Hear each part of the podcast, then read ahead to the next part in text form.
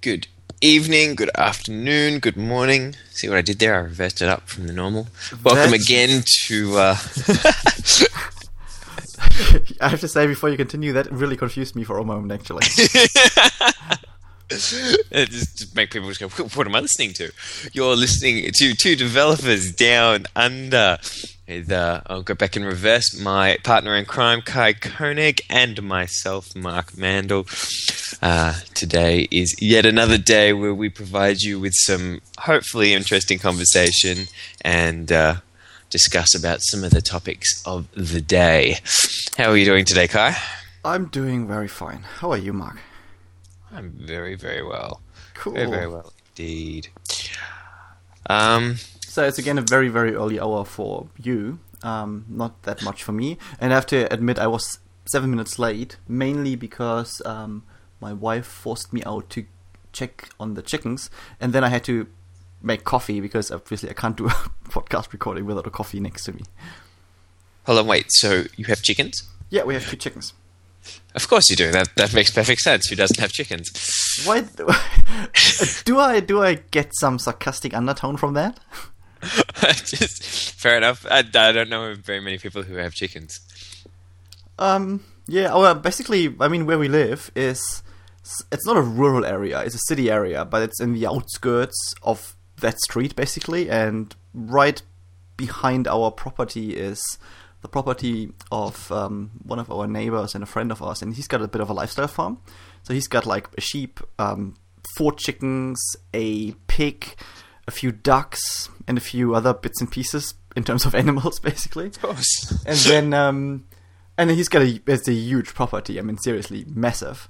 And um, so we basically took over two of his originally six chickens, and now he's got four, and we've got two. right. So you, you took the chicken overflow. Yeah, and I mean, uh, to be fair, I- I can see them from my office when I'm, you know, while I'm working. So it's actually quite entertaining to, you know, look out and see the chickens roaming in that in their enclosure, basically.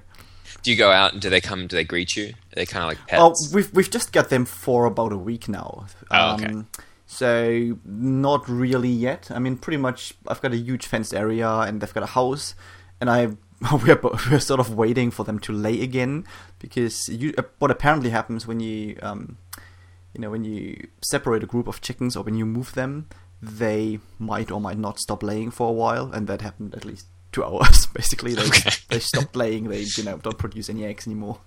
You've got depressed chickens. Maybe maybe yeah. I don't know. Maybe depressed chickens. Okay, fair enough. So, what interesting, exciting stuff happened today? I've got a, I've got a few things, but why don't you why don't you? Um, Uh, Should I? Well, the one thing I found interesting, particularly because um, you know it is tied into something that happened just a few days ago.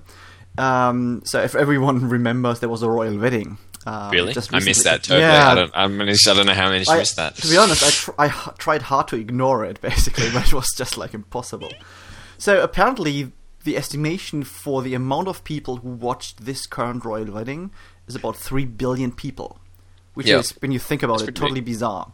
So funny enough, um, today, uh, 51 years ago, more than 20 million viewers, 20 million, it's a f- funny, tiny number compared to the, the recent Yeah. wedding, watched the first televised royal wedding when Princess Marg- Margaret married Anthony Armstrong Jones at Westminster Abbey. And to give you a third figure, the wedding of Charles and Diane, uh, Diana was apparently watched by, by about 750 million people. So it's 20 million in 1960, uh, 750 million in whatever the early 80s, whatever it was, and 3 billion people last week. That's really big. That's a big number. yeah. Fair enough. So what else happened? Oh, I got heaps of stuff. Today is the 50th birthday of George Clooney. Oh, The, uh, congratulations, George. Congratulations, George. I'm sure he's listening. Yeah. Um, today, the uh, the Channel Tunnel was opened uh, underneath the London Tunnel. It's the 17th anniversary of that. Uh, Joseph Stalin becomes the premier, premier of the Soviet Union. 70th anniversary of that.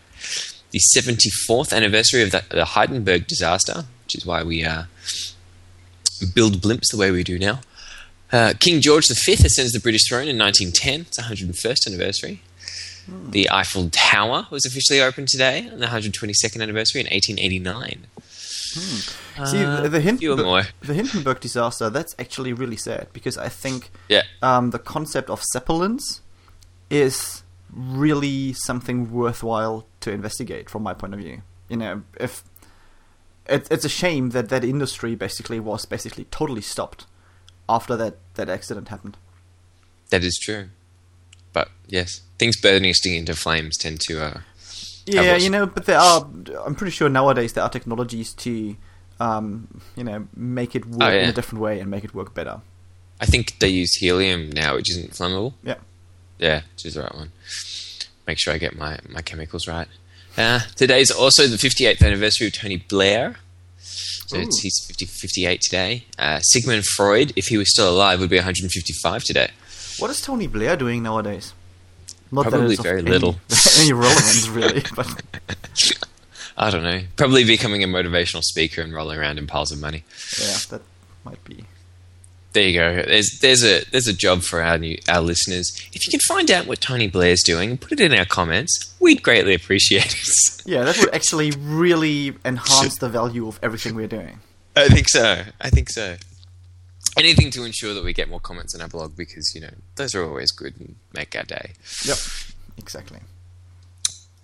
Okay, so we get into some more technical content, shall we? Yes, we can do that. Um, I think the big news this week from an Adobe point of view is probably that Creative Suite 5.5 was shipped and Flash uh, Flash Builder 4.5 and Flex Yep. 4.5 were shipped, and with that, um, Cold Fusion Builder 2 was shipped as well. Yep, and I'm sure everyone here wants to hear us talk about uh, Creative Suite 5.5. Yeah, I can you know introduce you to a few of the changes if you like. I have no idea. Actually. I seriously could, but it's, I think it's not really the, the most in, most interesting topic for our audience. I, Probably I not. assume. I have the feeling Cold Fusion Builder 2 um, as some sort of the core topic for you know the next few minutes. That would be probably more relevant. That's fair enough. So yeah, Cold Fusion Builder 2 is probably the uh, the big news for us. Uh, I, I assume you've been using it since the beta. Yeah, totally. So I mean, now it's obviously much much Yeah. easier to talk about that stuff, right? So I'm using Cold Fusion Builder. Or I was using Cold Fusion Builder 2 probably for the last six months or so, and I love it. it. It's you know it's so nice, and I'm not saying this because I'm an Adobe fanboy as such, you know. But Cold Fusion Builder 2 is really it contains so many things that make your life easier in, when you're coding Cold Fusion code. But Yep. it's, it's just what it is, right? It's and I, I know that you have some sort of the same opinion on that, basically. But I'll, I'll, I'll throw the curveball. What do you think of the new find and replace in Cold Fusion pages? Yeah, I think. Uh, see, it's it's something it's something to get used to. The the whole ser- the whole new search dialogue um, was, I think, personally remodeled because they wanted to make the experience a bit easier for people coming over from Dreamweaver or people who were coming over from you know back in the day. Homesite Plus, Yeah. right? Yeah. or Cold Fusion Studio, even worse, if you, you know. So it's it's very similar to what guys from those coming from those technologies are used to. If you used Eclipse or CF Eclipse before, it will be a bit different, right? Yeah. How it works. I mean, there are a few really good things in it from my point of view. I mean, I like the way how um, you know it it finds multiple occurrences in one file, and you can right away jump to those occurrences, and that's po- obviously partly you know coming from Eclipse. And I Mm. personally have to say, I don't find the new search dialog as bad as other people do. I know there are a few people who are really enraged about that and said like, "Oh my god, that's you know, why don't you do the just the Eclipse search dialog as everyone Yeah. would be used would would you know would know?" And I have to say, well, you know, it would be nice if it was configurable, saying I you know I want to use the classic Eclipse search dialog mechanism, Mm. maybe a bit tailored towards Cold Fusion, or I want to have a more Dreamweaver Homesite Plus style experience. But to be fair, it's not a deal breaker for me, not at all. I No, I, I, nah, I agree with the deal breaker, but it does. It's probably one of the only things that irritates me about it. Um, I find there's there's a few things I like about it. Like I like the multiple line search replace. okay. Um, if anyone used HomeSite that was one of the things I really appreciated about Homesite, being able to take one line, split it into two very easily without having to use regexes and stuff. Um, though I'm very used to doing that now with a regex search and replace in, in Eclipse without any problem. Um, I find there's a couple of small things that slow me down. Um, very used to doing like a search and replace in a page, just being able to. I've got all the shortcuts down for it. So if I go, you know, Control F, search stuff, especially if I'm removing stuff, and then go Alt A to just hit all, it would just do it straight away. Mm-hmm. Whereas now you get the preview pop up, which drives me a little crazy. Uh, okay, yeah. Um, and then I got to wait for that to load up, and then I got to get through the next thing rather than it being an instantaneous thing. Um, there, I find that being able to do find and replace quickly across multiple lines works, but you have to like, click replace. You can't just do replace all across a line set, Yep. um, which I do a bit of stuff of. It's not the end of the world. Um, I mean, push comes to shove when I want to use uh, probably more regex find and replace stuff. What I normally do is I just create an untitled text file, copy paste what I want to work, put it in there, do it in there, and then copy paste it back, Uh, okay. which works Yeah. fine. Yeah, Um, that's fair enough.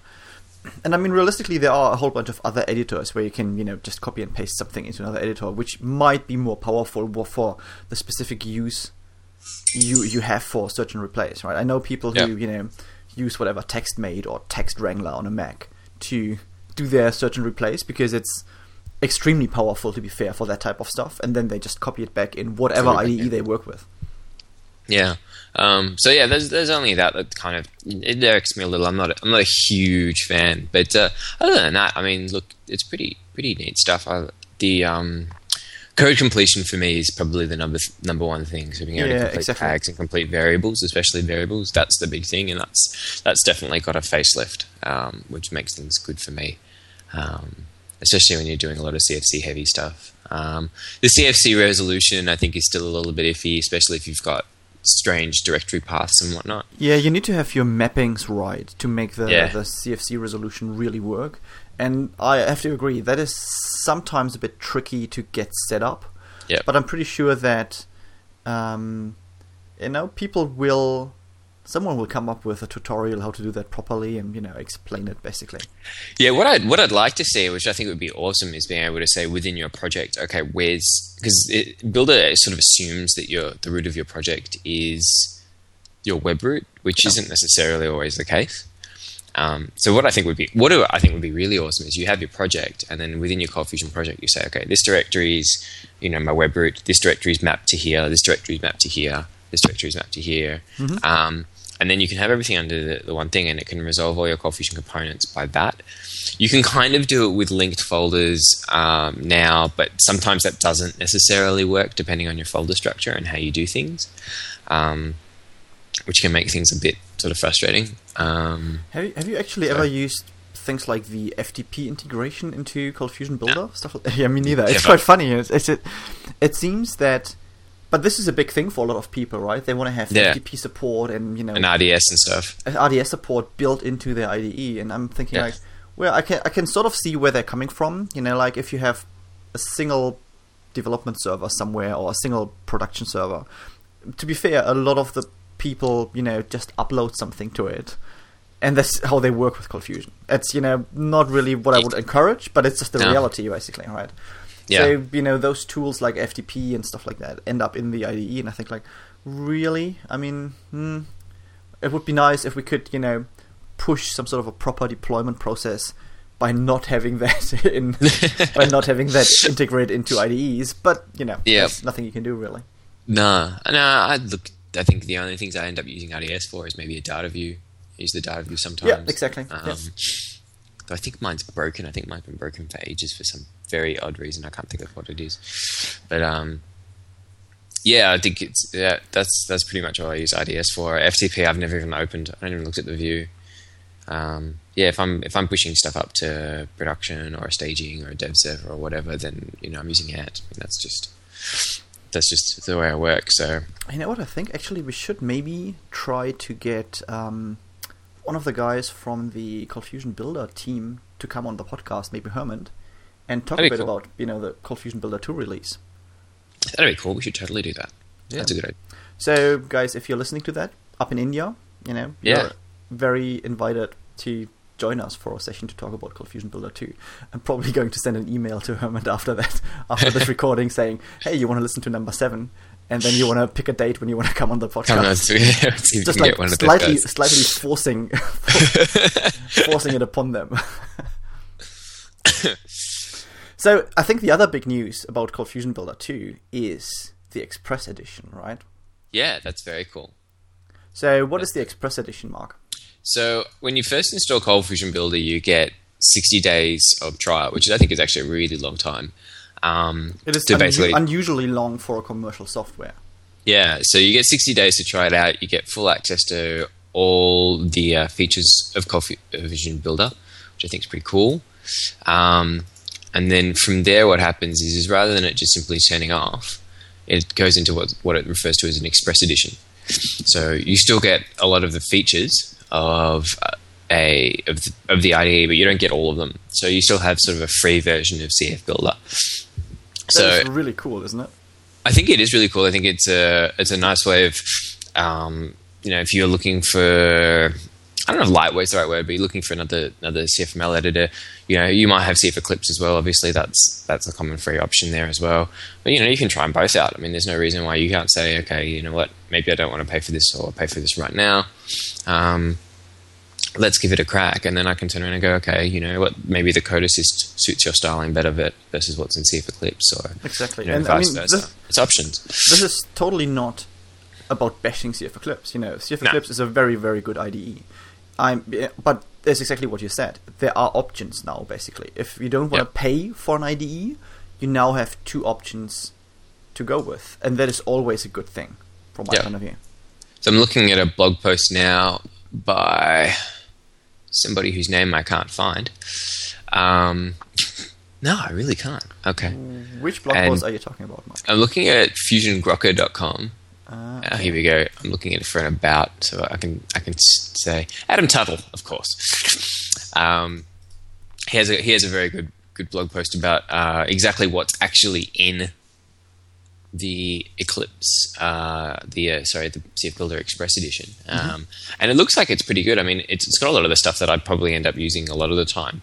Uh, it's got all the code assist features, um, though it apparently it doesn't do as much assistance as what the full version does. For example, uh, there's particular stuff that'll look for if you've got a query variable, say you're doing a CF loop Yep. and you're doing it over a query, it'll know, it'll go, okay, well, I'll just go look for variables that I know are queries just those show those you first. So apparently that that aspect's gone, but other than that, the uh, code completion is there. You can use extensions, but apparently they can't use any of the code assist or callback functions. Um, Which basically means it's sort of back to basic extensions, really, for Yeah. the users of Cold Fusion Builder Express Yep. Edition. Yep. Uh, extensions. So yep, debugging, but you still have debugging, file preview, ORM support, which I guess means the ORM extensions really. Uh, tag editor, the server manager, which apparently only works for localhost though.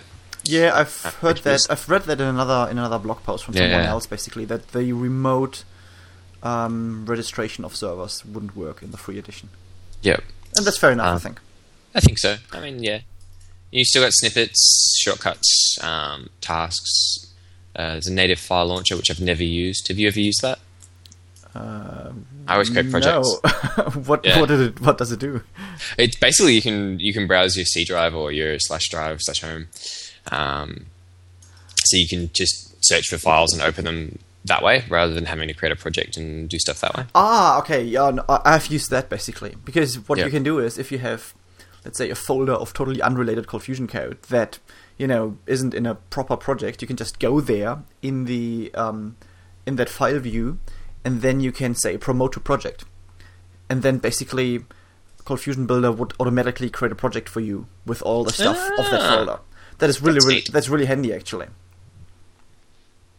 Never it- it's particular particularly handy for you know people who get into Cold Fusion Builder and into Eclipse completely from scratch, because you know when you use Dreamweaver or Homesite, you're not used to having to use projects. In Dreamweaver, you have sites. Fine. Yeah, that's, what I was going to say. sort of has sort of similar, but you don't have to use it at all, right? It's totally optional, basically.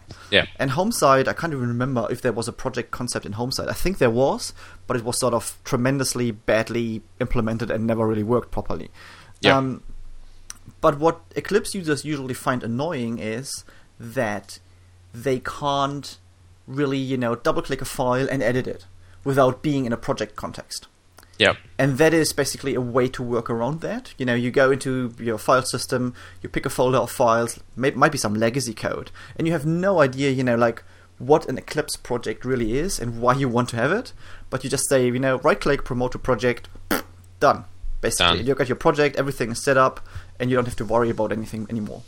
Yeah, rather than having to go create new projects and then Yeah. change the workspace directory and Exactly. Yeah. and then point it in a new spot and do it that way. Yeah, that works. Nothing wrong with that. Um, yeah, you still have the RDS capabilities, which is good too. I think Um, RDS is isn't RDS sort of limited as well, but I might be wrong. Actually. I'm reading RDS file view, RDS database browsing, but I assume if you've only got server support for localhost, your RDS is only going to work for localhost. yeah, that might actually be the case. Yeah. Yeah. Um, and then apparently you also have the services browser, which again I've never really used. Um, it shows information on all the CFCs that your local server knows about.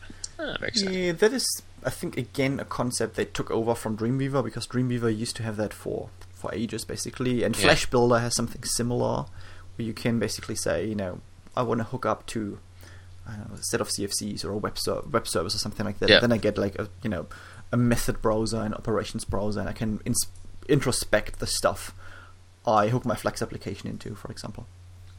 But um, yeah, so a fair chunk of, of good features there. Yeah, I totally agree. It's it's you know amazing, really, because it came as a surprise for pretty much everyone, really. Yeah, no, I had no idea that was coming. All of a sudden, it was like, oh, and by the way, we've got an Express edition, and it can do a lot of stuff for free. It's like, oh, cool. That's good. Do you use the um? I was having this conversation with someone the other day. You know, at the bottom they've got like the Firefox and IE tabs. Oh, I don't use that stuff Yeah, I don't use that either. Because what I found is it tremendously slows down my Eclipse when I use that often. You know, for for Okay. one off, it's fine, but if you use it all the time, um, it doesn't really. Uh, first of all, it doesn't suit my development style.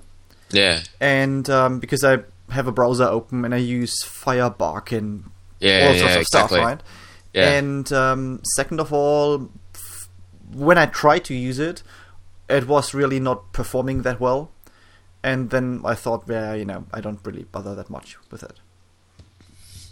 That was sort of my- yeah. I think nine times out of ten, you know, I'm editing like a CFM file that's three levels abstracted from the view, and like there's, no way the builder's going to find it unless I start setting up particular URLs to look at. It's yeah, just too difficult. that is one problem. You know, if you do a lot of backend code, and particularly within a framework, even, you know, Yeah. it would be probably tricky to run that, right? If you if you think of a Mm. Think of a front controller framework where you have your your in, index CFM entry point or something like that, that would be hard if I'm adding if I'm editing some of the files used in that process. It'd probably be tricky to to render in that in one of those tabs. Yep. Um, but even you know even if you work more on the view layer, let's say you do like an HTML view with a bit of jQuery or something like that, I really don't know if I need to run that in in my coding IDE. To be honest, Yeah, but no, you know. People are different, right? So that's my personal development style. I rather go Yeah. into a normal browser. Other people might have a totally different opinion on that. exactly. Yeah, I mean, if it's useful for you, great. All power Yeah. to you. Very very simple. So, um, did you want to talk a bit about FlexBuilder 4.5? I I don't know very much about that space, but uh, Um, I know you work in Flex quite regularly. Yeah, I can. I mean, um, I haven't used Flash Builder. It's Flash Builder 4.5. Flash, actually. that's how long. Yeah, that's how much I know about it. It's really good, isn't it? Um, I haven't used 4.5 for a production project yet. Everything I've done so far with Flash Builder 4.5 was like you know just experimenting and doing a few little bits and pieces here and there. Yep. Um, mainly, oh well, the, the big thing basically is obviously mobile and multi-screen support.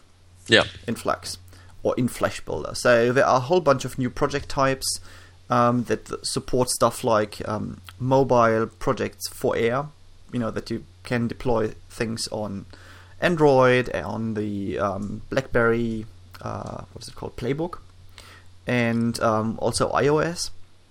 I think iOS is not yet in there, and they will release um, an an, an add-on for Flash Builder 4.5 in June or something like that.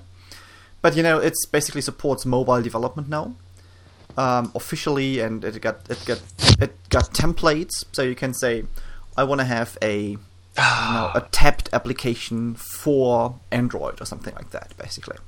Okay. So that is Is that like is that like um either templates that you have sort of either in Java or in the in the Java editor or is it like jQuery live templates? Is that is that sort of along those sort of lines? I think it's um, it's basically a visual template.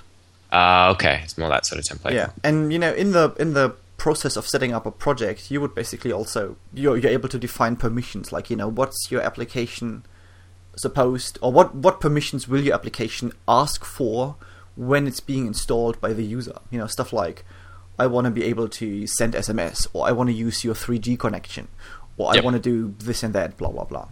So I mean, that's the one of the big main things in Flash Builder 4.5, obviously. The other thing they um, really improved on is make your coding experience better. And um, funny enough, you know, one of the main new features are what's called code templates. Yeah. And I don't know if you ever had a look into those or had a look into, you know, what they are in Flash Builder. Basically, what I think they are, and I have to maybe work a bit more with it, but from from what I've played with, it's basically snippets. It's basically what Cold Fusion users know since I don't know when were they introduced in Homesite Plus or in Homesite or even in Cold Fusion Studio, and then CF Mm. Eclipse had the snippets, Cold Fusion Builder has the snippets. So finally, they have made their way into Flash Builder 4.5. It's interesting. Do you know if they're using the same engine or are they No, using it's the a diff- it's template a- system? It's a different thing basically. They use the, the they use um I think the template system from Eclipse. Eclipse, And yeah. to be fair, the, the the templates in Flash Builder 4.5 are more powerful Yeah, than would be. snippets are, right? Yeah. So you've got way more um, options to configure your code templates. You, you know, you can basically refer to the enclosing type of your function Yep. and all Yeah, that stuff. You know, it's it's more powerful, but at the end of the day, it's a very sophisticated way to say, you know, I want to just use my snippets for, let's say, an I don't know, an event body. You know, whenever I write an event class, that's the body, and you know, put in a few variables that you can easily Yeah. um, automatically pick up in which context your event is used, what your class is, and it pretty much creates most of the event class for you.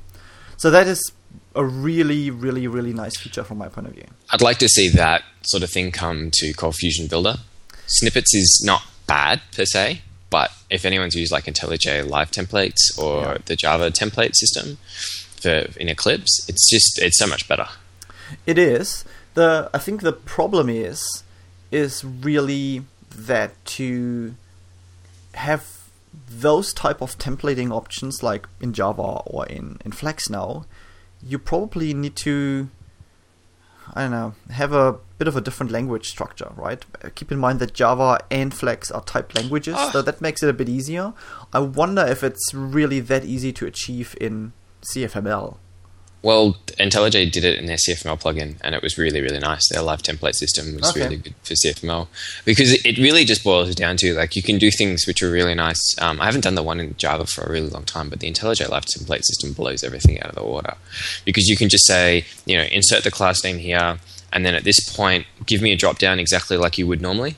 Pretty much, it's just like give me code completion here, Okay. and give me code completion here, and give me code. You know, so just use the underlying engine to just say, okay, just give me code completion as I want. So rather than having to set up all your own variables like you would do in in um, in snippets, you just say, nah, engine, you know, whatever you've got underneath you, just just give me code completion. Um, you know, give me current date, give me, you know, you can loop, you can do all sorts of fun stuff that's really quite crazy.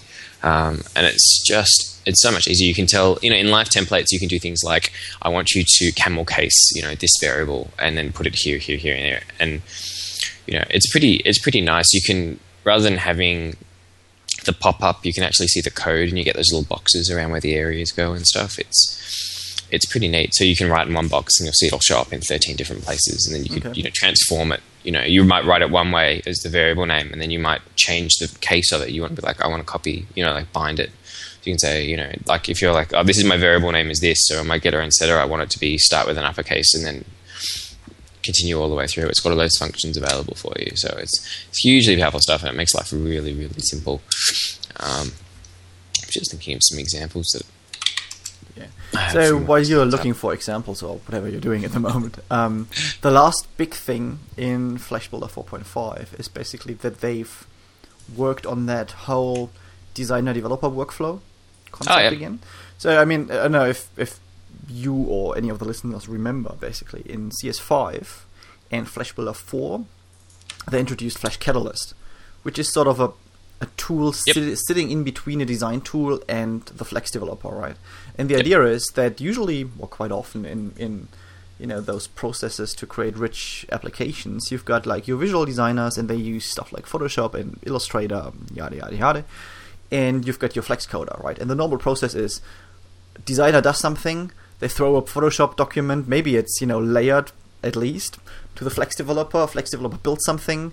Business wants lots of changes. Flex developer has to throw away all their custom components because you know they have Yep. to be reskinned, they have to be you know redone. You need to get new artwork from the visual designer, and etc. etc. So that makes it obviously a bit really tedious sometimes to build those complex, heavily skinned and customized applications.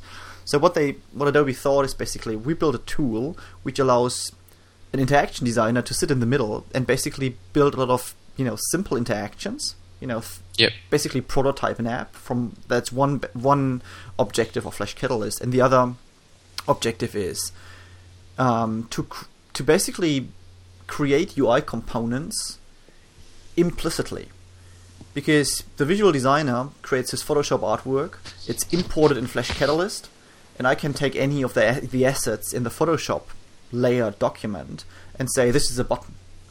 And then behind Yep. the scenes, Catalyst basically creates Flex code, or actually a Flex project. And that Flex project can be shipped off to the Flex developer, and what that person will get is already a button component that is skinned in the way the visual designer wanted it to be skinned.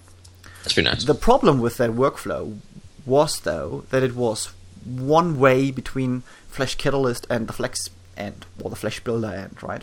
So Mm. when the the when the um, the interaction designer could do a round trip to some degree with the visual designer, and you know, like edit something in Catalyst by clicking on it and say edit in Photoshop, and then make a few tweaks, and it still stays in Catalyst.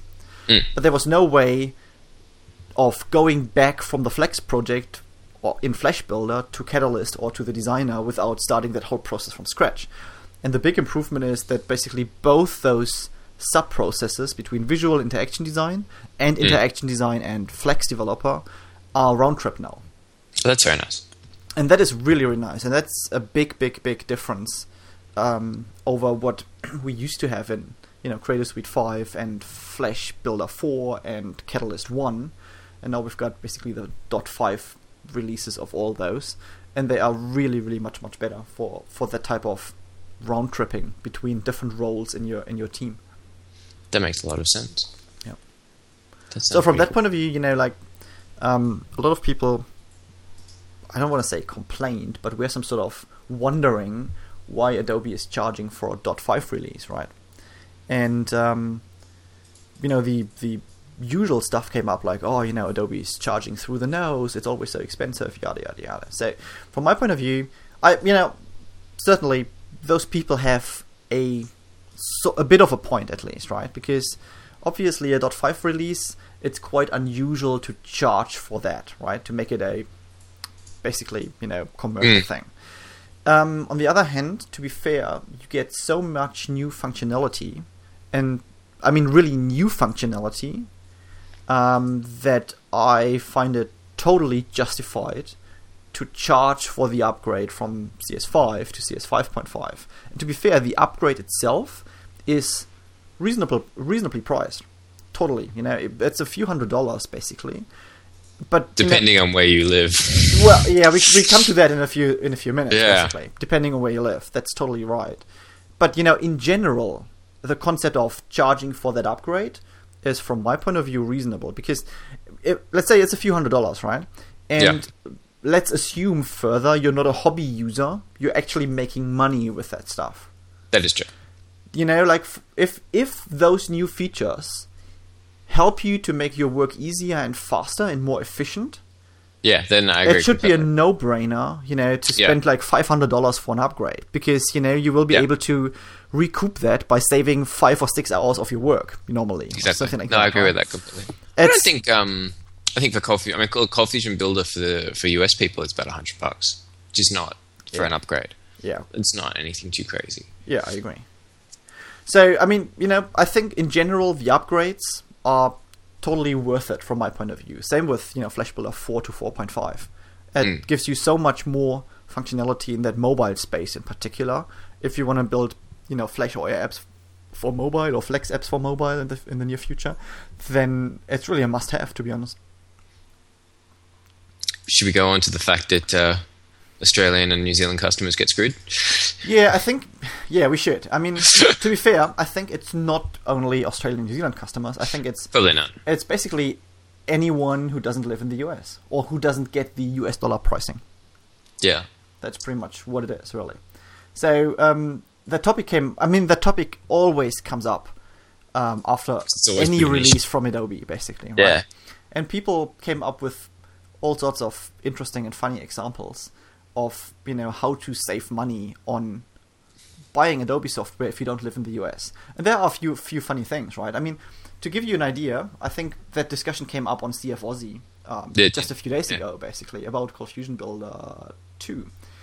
And what we found out after a few people looked in the, into the pricing in in the US, in um, in Australia, and in New Zealand is that there are sort of significant differences, really.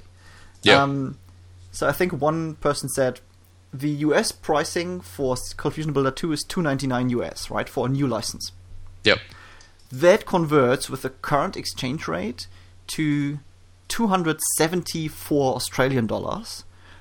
But if you buy in Australia, it's actually 407 Australian dollars. So it's basically I've got 400 and, oh, sorry, 407 excluding GST. that's excluding GST basically. Yeah. So I mean that's one thing to keep in mind, right? In the US, the pricing is normally without any sales tax. Yeah. In Australia um, and in New Zealand, you always have to look at which pricing it is. Is it the you know excluding GST or including GST? So the one we need to compare against is definitely excluding GST because with GST it gets even more expensive. That's true. So the price difference is therefore $133, which is basically you know another 50% It's on ridiculous. what it should be converted Yeah. to the current exchange rate, and it's it's really it's really a you know hard situation, right? It's a tough situation because what Adobe obviously needs to do is they can't give their end customers always the current exchange rate, right? Because they plan in whatever quarters and half years and years, and they have But to. the exchange rate for Australia has been uh uh almost at parity or above parity for the US for like, oh, just, I think over six months at least. yeah, but I mean, well, mm, I don't you, think if you want to play, if you want to play that argument, I mean, it's. I, I don't. I don't think it. a I don't think it would be six months. But I agree, it's a reasonably long time. On the other hand, the exchange rate of both our countries to the US dollar is unnatural, unnaturally high. I agree. So- but I mean, you look at the upgrade for for Creative Suite, right? So they're talking about an upgrade price of five forty nine from going from one to the other. We pay eight hundred and thirty six. Yeah, I mean, that's that's a big jump. yeah, I agree. And you can't you can't tell me that all of a sudden our dollar's going to drop down to like eighty cents. No, no, no I, I'm not going to tell you that. Yeah. What all I'm saying is basically, you know, some of that price difference is obviously, you know, explainable by saying, well, you know, they have to plan in the long term, and probably at some stage they make pricing decisions reasonably early in the process of building a product or you know, pushing out a product, and they make an assumption what the exchange rate will be, and then they budget for that basically. And I think a lot of or at least a part of that price difference is driven by that, but not all of it. And I totally agree, right? If if, Mm. if something is pretty much fifty percent more expensive than the current exchange rate, um, sh- uh, that according to the current exchange rate it should be, then there is some other element playing into that, and that is obviously, um, you know, a regional pricing to adapt the regional pricing to the market or whatever. You know, basically say like, well, you know, Australia and New Zealand are small markets, and we can afford to charge more because it, everyone knows it's a small market, so we do. I, you know what's interesting, and, and I, I, I think it, that may be a case of we we charge this because we can, and no one's managed to compete with us in this space, so we you know we can we can. Um, but I think you'll find that a lot of people just end up going to the US to buy their stuff. I know that definitely happens with ColdFusion ColdFusion licenses themselves because of the Yep. price disparity between what happens in the US and what happens here. Happens all the time. I know I talk to a lot of people who do that just because they save like huge amounts of money doing that, Exactly. and it's easy enough to get either you know, especially if you work for a large corporation, you just get your US arm to do stuff, or push comes to shove, there are a number of services that'll buy stuff out of the US for you Yeah. uh, without any problem. Or you know, Yeah. you have you've got a friend in the US who you know orders it on his credit card number Sure. and then you know ships Yeah. the license key via email to you or something like that. It's easy enough to do. Yeah, exactly. I mean, at the end of the day, it's just a serial number, so it's not like it's not like it's hard to deliver. Um, So I think one of the arguments is usually, um, you know, for that additional pricing or for the higher pricing, you also get you know local officers and local support. That might be true for certain technologies. Yep. yeah, But for others, it's clearly not. To be fair, you know, it's some some technologies are not really you know supported by anyone in a certain local office in whatever country you are. Right? It it I know for for for instance, there is no one focusing or specializing on cold fusion in the Australia New Zealand offices. It's not, and I'm not saying that as Yeah. a complaint, No, it's but it's true. just fact, right? There is no one doing that, and you know, if you need support, if you need that type of additional help, you have to go to the US or you know through the normal support channel anyway, and you know pay for support. So from that point of view, that argument is a bit thin from my point of view, and and you're right. You know, with with people going to the US and buying stuff, I just for for kicks, I had to look into the pricing for Creative Suite basically Yeah. for the 5.5. And if I want to buy a new master collection from scratch without having ever owned a license, it is Yep. actually cheaper for me to jump into a plane, fly to LA or San Francisco, or even to um, to Dallas on Qantas, Hmm. buy it there, spend a night or two in the US, and come back with the box, take the box through customs, and pay GST for it for import, basically Oh wow. and I'm still better off financially than buying it for the local Australia New Zealand pricing. That's insane. And you know, you know, you get like free food on the plane, you get status credits and frequent flyer miles, and you know, if you don't have a home, you get two overnight flights where you don't need to sleep outside. You know, perfect. it's good good for homeless people. So it's uh, you know, and, and you know, and if that if it comes to to that point, basically that you can easily afford an, a trans-Pacific flight and still be a way be- still be better off, Yeah. then something is really wrong with Really wrong. pricing. From my point So basically, you know, uh, this is this is the way you should play it because basically it makes you, and I think I think we should work out how you get all the benefits you can. So find yourself a credit card that gives you frequent flyer points or some sort of bonus scheme. Yep. Find a conference in the US that you want to attend. Fly over for the conference. Then your trip becomes a work expense, tax deductible. Yep. Stay for a couple of nights. If you can, speak at the conference and see if they'll cover some of your expenses too. I think Yep. that's a bonus. Do that. Then pick up all your Adobe stuff while you're there. Then come back with it, and I think you'll find that that's going to save you the most amount of money. Yeah, Totally. And if you if you want to even you know make some money out of it, take a bunch of orders of you know friends, colleagues, whatever, basically, and bring back like you know ten or however. Yeah, you could. I mean, look, you could you could put a hundred dollar margin on each of them. Do you don't think sound unreasonable. You know, if you're buying ten for your friends, sure, you know you're going to have to get cash up front, but look, then you're making a grand on top of what you're doing, and everyone wins. Yeah, and the the interesting thing with that, I mean, you know, it's obviously not a recommendation of us that you do that, because there might be some legal in- implications when you come back with like you know ten master collections. Oh yeah, they might And- have an issue with that. and you know, certain number of dollars customs, stuff. yeah, customs might say, well, you know, this is technically a you know large scale import and whatever, basically, you know. So don't Yep. try this at home, kids. Yeah, but, but that, that's what it is. And you know, when I was living in, in, in Germany, basically, and worked in Europe, it was always exactly the same issue. You know, it it it's a common issue that basically Adobe regional pricing is significantly more expensive than the US dollar pricing. Yeah. And you know, take you know, do, make make out of that whatever you want. Basically, it's just a fact. And Yeah. you know, I personally don't think that is right and appropriate. But you know, there's nothing I can do about it, obviously. What frustrates me a little, I think, is um, I've know I've talked to various evangelists about you know how much how much business is brought out of Australia and all that sort of stuff, and I know the statistics that, that come out about you know how many products are bought out of Australia of Cold Fusion, how many products are bought out of Australia in CS five point five or whatever else. But it, in this sort of structure, you're kind of forcing people into this funnel that pushes yep. them towards buying from the US. So you don't. At the end of the day, Adobe really doesn't know how many people are buying their products from regional areas when so many people are going to turn around and go, well, why would I pay extra money just to give you good statistics? Yeah, I agree. And the problem the problem with that is um, it's distorting the statistics, obviously, right? Oh, totally. So, yeah. um, you know, and that's my personal assumption. I would assume that the regional offices are some sort of evaluated, and you know they get assigned budget by the you know yeah. amount of turnover they produce and the That's amount of products too. they sell, right? Yep. So you know if if people complain the the numbers for Cold Fusion are too low to make an investment into the Australian New Zealand market, well, I can totally see why they are too low because I at least know like you know clients of mine who spend lots of money buying the licenses in the US, exactly as you said, because they are not willing to pay the premium and they you know they don't have to basically. Yeah. And you know just adding those the, the, the numbers of servers they license basically to that, um, that will probably already make a difference for um, you know for an Australian market. Yeah. So you know, again, there's nothing really we can do about that. It's just what it is, I guess.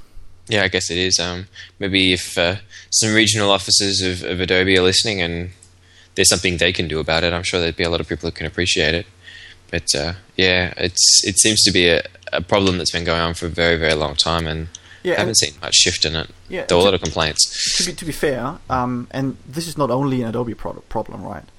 If you look at companies like Apple or Microsoft, you'll see oh, exactly yeah. the same thing. You know, yeah, maybe maybe to a varying degree. Basically, you know, it might be that I don't know, Apple is charging thirty percent more than US pricing. Microsoft is charging whatever, you know, seventy percent more. I don't know, random figures. Yeah but the the general um, effect is that when you're not in the US, you pay appropriately, or you know, inappropriately more than people who are in the US. Yeah. Well, I'm off to the US on Wednesday to cf.Objective. So you're you're you're open for orders. So what, what do you want to say? I don't know. I don't know if I want to say I'm open for orders. I might get a whole bunch of emails from people saying, "Buy me this, buy me this," and so I don't send those to me because I'm not doing it. Um, but if there's stuff I want for myself, what could I get? Yeah, I mean, you know, realistically, with the current Australian dollar exchange rate, and even with it's our exchange rate, yeah. it's like super worth going to the US and doing, going on a shopping trip, right? Just make yeah. sure that when you come back, you pay your GST on import mark at customs. Yes, of course. Because otherwise, it's not a legal business expense. You know that, right? Actually, I'm trying to think of the last time I bought something overseas. and it's actually been a long time. I'm serious. You know, like if you bring it back, basically, you don't pay yeah. the GST and import. You technically can't claim it as a business expense. Ah, there you go. You know more about this stuff than I do. Sorry. oh well, not, not sorry. Oh well. Yay. I don't think I've actually bought anything back from a US trip in a number of years that I can think of. No, I can't. Anyway, that's interesting. Cool. So that was the Adobe releases of this week, basically. Yes. Um, you have some big news about your new lovely toy, right? yes. I, I I I pre-ordered a Samsung Tab 10.1V from Vodafone, and it showed up the other day, oh. and I can't stop playing it with it. So is is your Samsung Tab better than Spiral Knights? Ooh. Well, my tab I can play with while I'm waiting for other stuff to happen. Say, for ah. example, if I'm having a background process or something and I'm waiting for that, so I can kind of muck around with it and it sits on my lap. But Spiral Knights is still pretty good. But um, yeah, really, I've been dying to have a tablet for ages. We all know my opinion on Apple. Um, so I was very happy to have an Android tablet, and yeah, it's really nice. Um, Honeycomb's beautiful. It's it's a really nice little OS. It took a little. I found it took a little while for me to work out what was where. I found you, you don't really get instructions, mm-hmm. um, but fairly intuitive to work out what's what's where and how to get everything set up. But you, um, you have an Android phone, right? Yes. So why was it more difficult for you, or why was it difficult for you to find where things are on the tablet?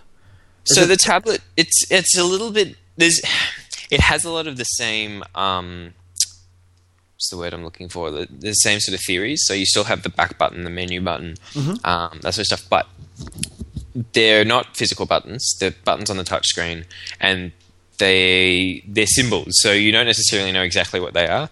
So, for example, um, the back button's an arrow to the left, the home button's a little home, and then it has this little windowed button next to that, which actually is your multitasking button. So it'll show up just basic little thumbnails of what you're actually working on. So it's nice that way. And then if you want to access all your apps, there's a button in the top right hand corner that shows you all your apps that way.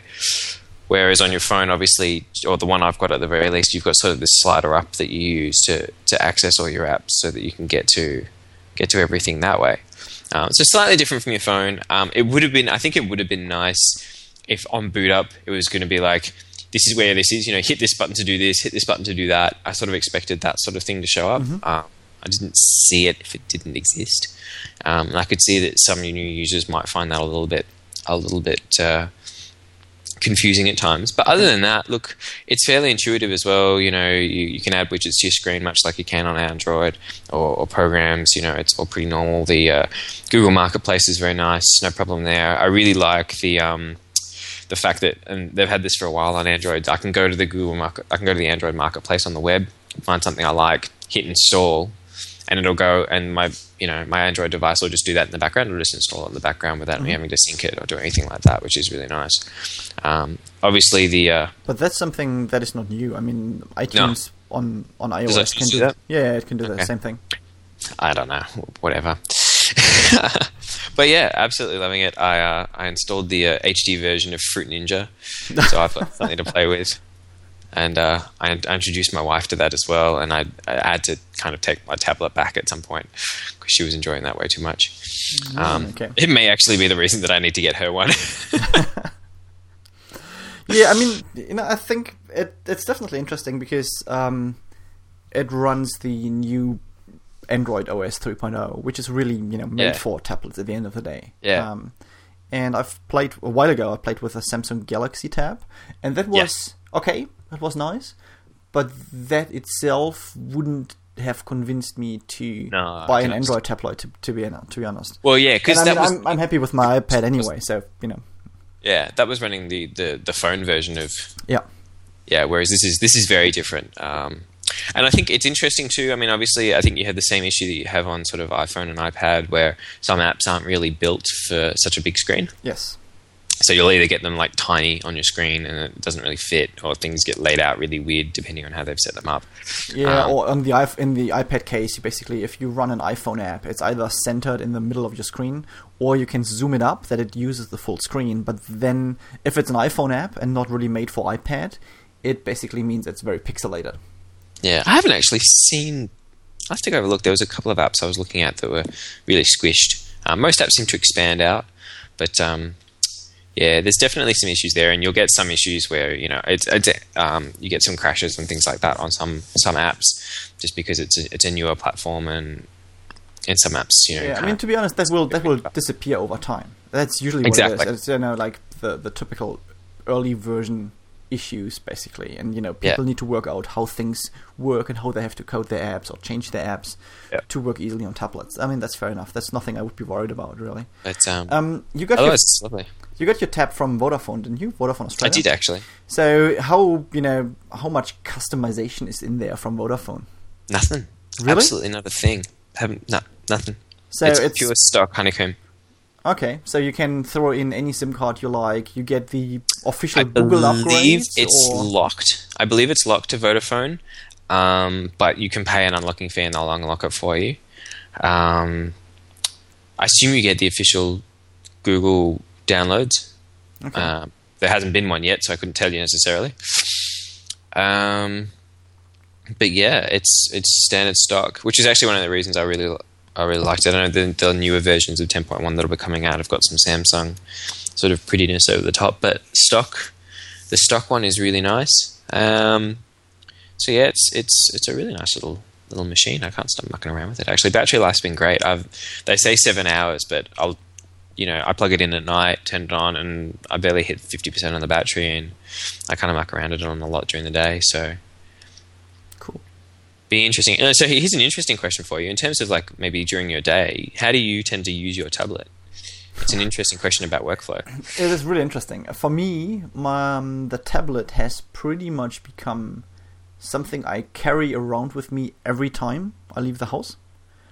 Oh, Uh, really? So it, yeah, it's it's really like um, my replacement for I don't know doing email when I'm going somewhere, which I used to do on my phone before. Yeah. I'm, I'm just doing that on um, on the tablet, and at, a large share of how I use my tablet is reading e- ebooks and reading magazines actually. Okay. So, um, and I've got a few games on there, but I'm not really using it much for, you know, traditional work purposes. I use it when I do training. So I usually put the training material, like the, the booklet, the, the course booklet, as a PDF on the iPad. yep. And then um, basically I can show the slides or the IDE on my laptop.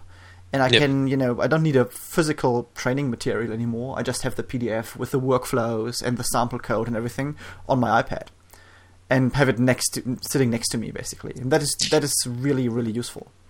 Yeah, I was thinking of doing something similar. Normally, when I uh, when I present, I have my speaker notes printed out next to me. I was actually thinking what I'll actually do is I'll just have a PDF on my tablet, and I can scroll through it that way. So that is interesting. So you print out your speaking notes because what I Yep. usually do is I put them in the notes area of my slides. And then when you know when I present, I have the slide or the, the slideshow set up in um, two screen mode, not in mirroring. That I basically see my notes on my screen while the slide is showing on the big screen, basically. Yeah, see, normally that that would work for me, but I do a lot of live coding when I. Uh, Oh yeah, that's fair enough. Okay, for live coding, So it's a different, different yeah. story. Yeah. so yeah, so I, I have to keep it in, a, in like a mirrored mode. Otherwise, you know, otherwise I'm staring at the screen over my shoulder, and that doesn't yeah. tend to work Yeah, very that's well. fair enough. Okay, for for those Yeah. type of presentations, I give you that. Yeah. So otherwise, yeah, I've, yeah, there's very similar things I could be doing as well. Can you actually hook your tablet to a projector? Because that's what you can I do with the iPad. think so. And I can use Keynote on the iPad basically Yeah. to just show my slides from the iPad right away, and that is quite cool. Yeah, so for this version, I think the Xoom has an HDMI out, uh, has a mini HDMI. This one doesn't, unless it's going to get an adapter at some point. For now, for some stupid reason, they've used a proprietary, you know, Mm, okay. uh, a connector thing to a USB port. Why they didn't use micro USB, God only knows. Um, which I think was a bit of a silly idea. But um, yeah, so as far as I know, you can't do that. But I, yeah, I, I know some people who really like that. I've not really ever come across a want or a need to be able to do that.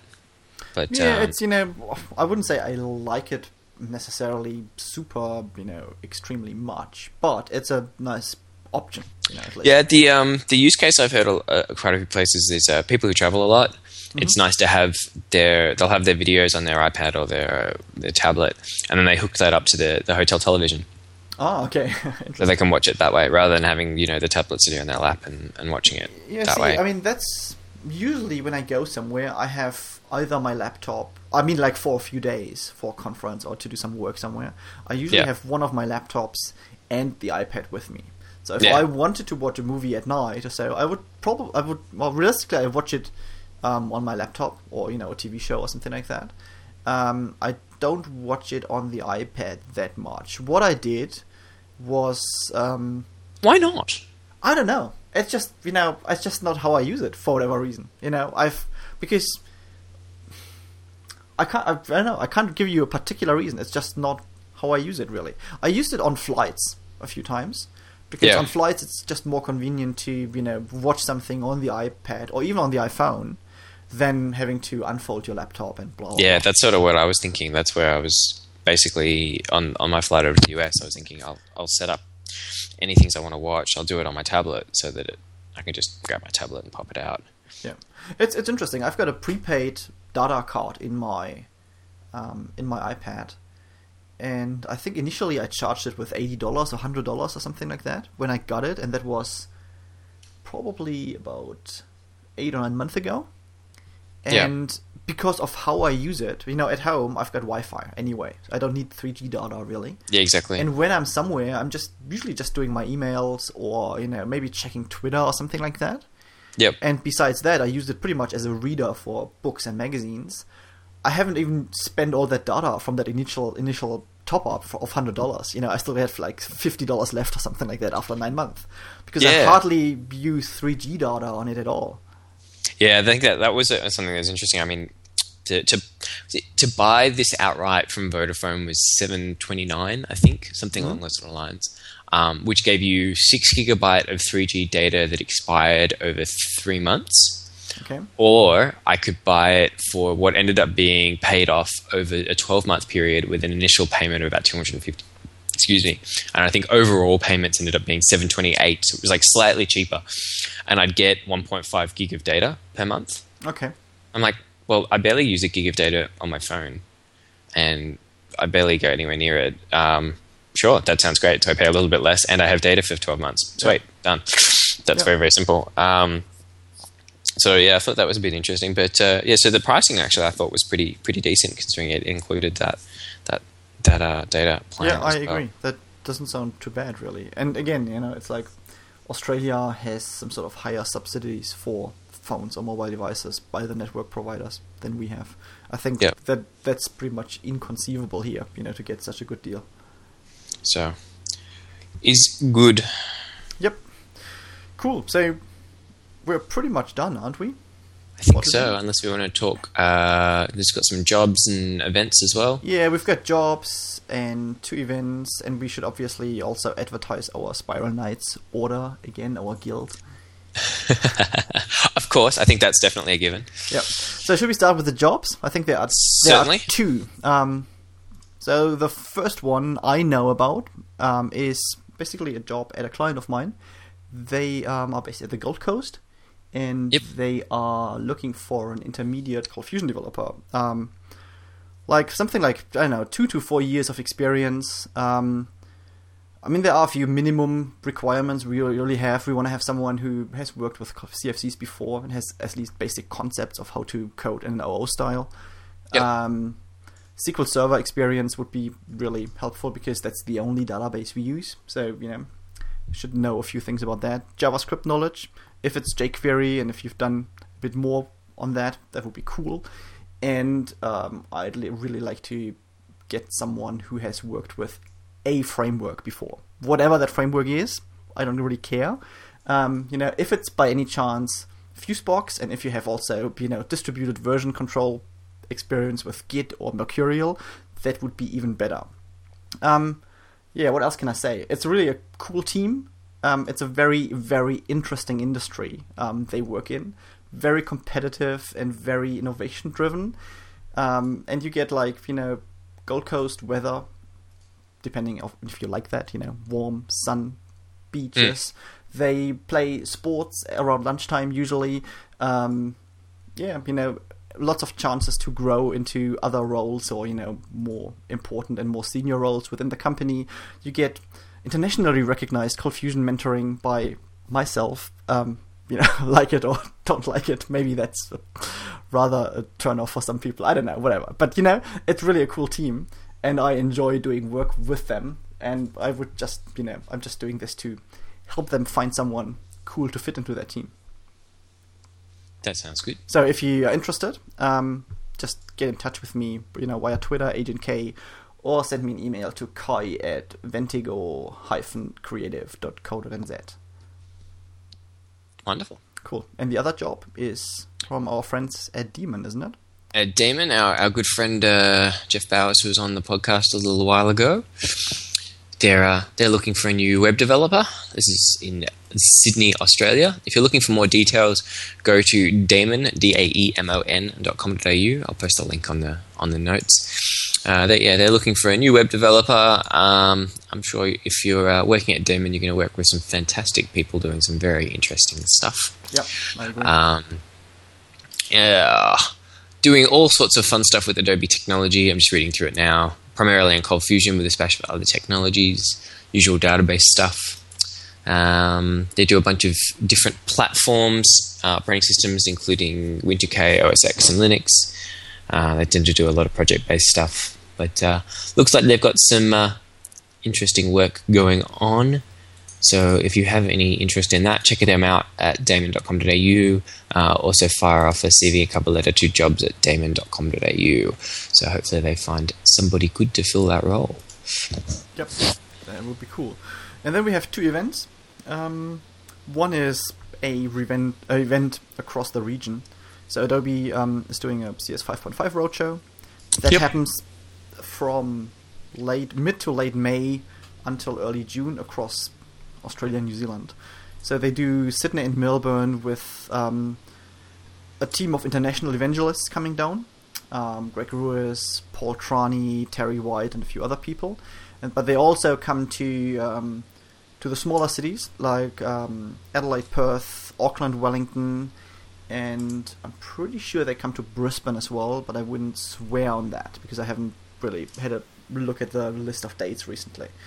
So we'll post that link um, to the to the roadshow page and to the registration page for the roadshow on the podcast blog post, I guess, that people can find it. The other thing, on the May the twenty fourth, that's actually the day um, on which Adobe is doing the CS five point five roadshow in Wellington. Yep. Um, the two local user groups, the Flash Platform user group and the Creative Suite user group, have some sort of a bit of a launch event for CS 5.5. And we've got Mike McHugh, who's one of the um, regional Adobe guys um, in based in Melbourne, to come to this event after work. Basically, it starts about 5:30, and um, he's going to show a few more cool things that they don't show in the public official roadshow and we will obviously have drinks and nibbles and maybe some food and you know a nice chance to network. So I'll also post the link to the registration for this thing on um, the blog post. Fair enough. I'll also. Uh, uh, there's no event specifically coming up, but I just want to plug the uh, Melbourne Adobe Developers Group. Um, basically, recently the uh, Cold Fusion and Flex user groups uh, combined into one user group uh, where we tend to get together every. I think it's every third Thursday still. Um, to uh, talk about Cold Fusion, talk about Flex, talk about programming and other technology things. And we normally have a pretty good time, have some pizza, eat some food. Uh, if anyone wants more details on that, it's at mad.groups.adobe.com for Melbourne Adobe developers. Yeah, and I think we should, you know, maybe mention that again. If you run a user group and some or some other community that is involved with Adobe technologies, and Yep. you're doing in Australia and New Zealand mainly, basically, and you're doing um, holding an event or you know a user group meeting or a, f- a camp or whatever, let us know. We are totally happy to you know Yep. mention it, um, plug your event, and help you to get a few attendees or a few more attendees to come.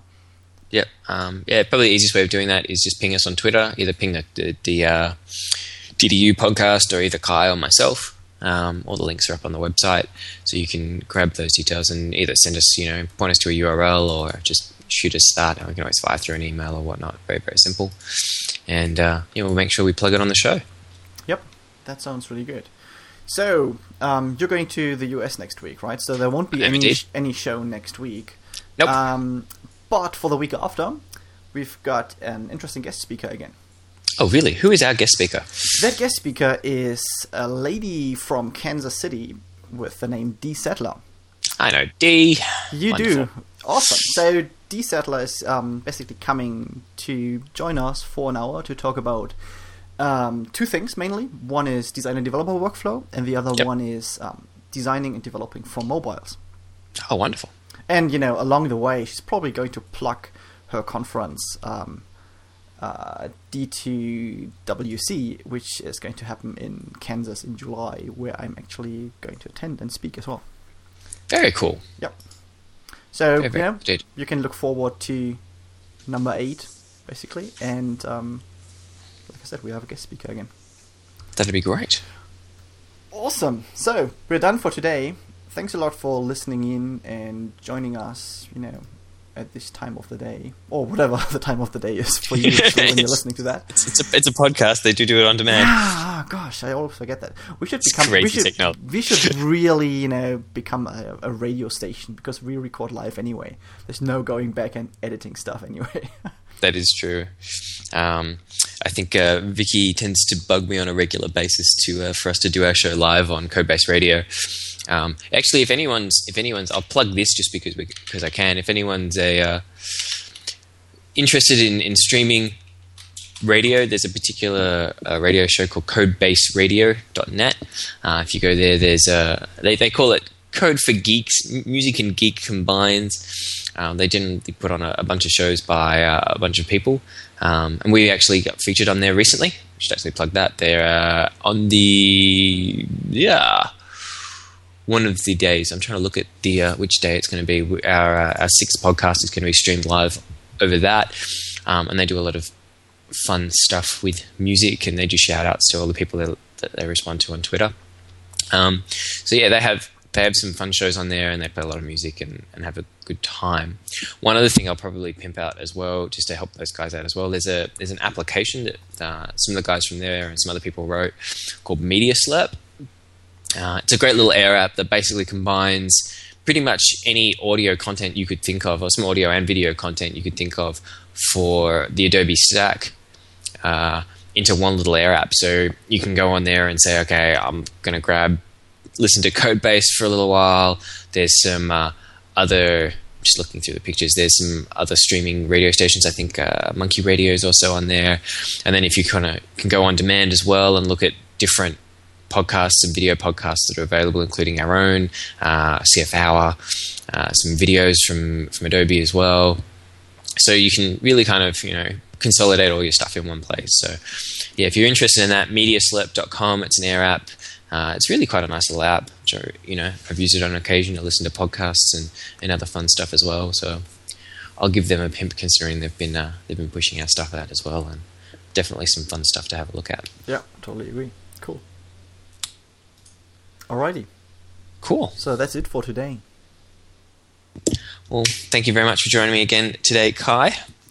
You're welcome, Mark, and you know uh, congratulations go back to you. Thanks a lot for spending some time with me, basically. Uh, cool. So okay. we're done. Um, All right. Uh, we'll talk to you again in about two weeks or so. See you then. See you then. Bye.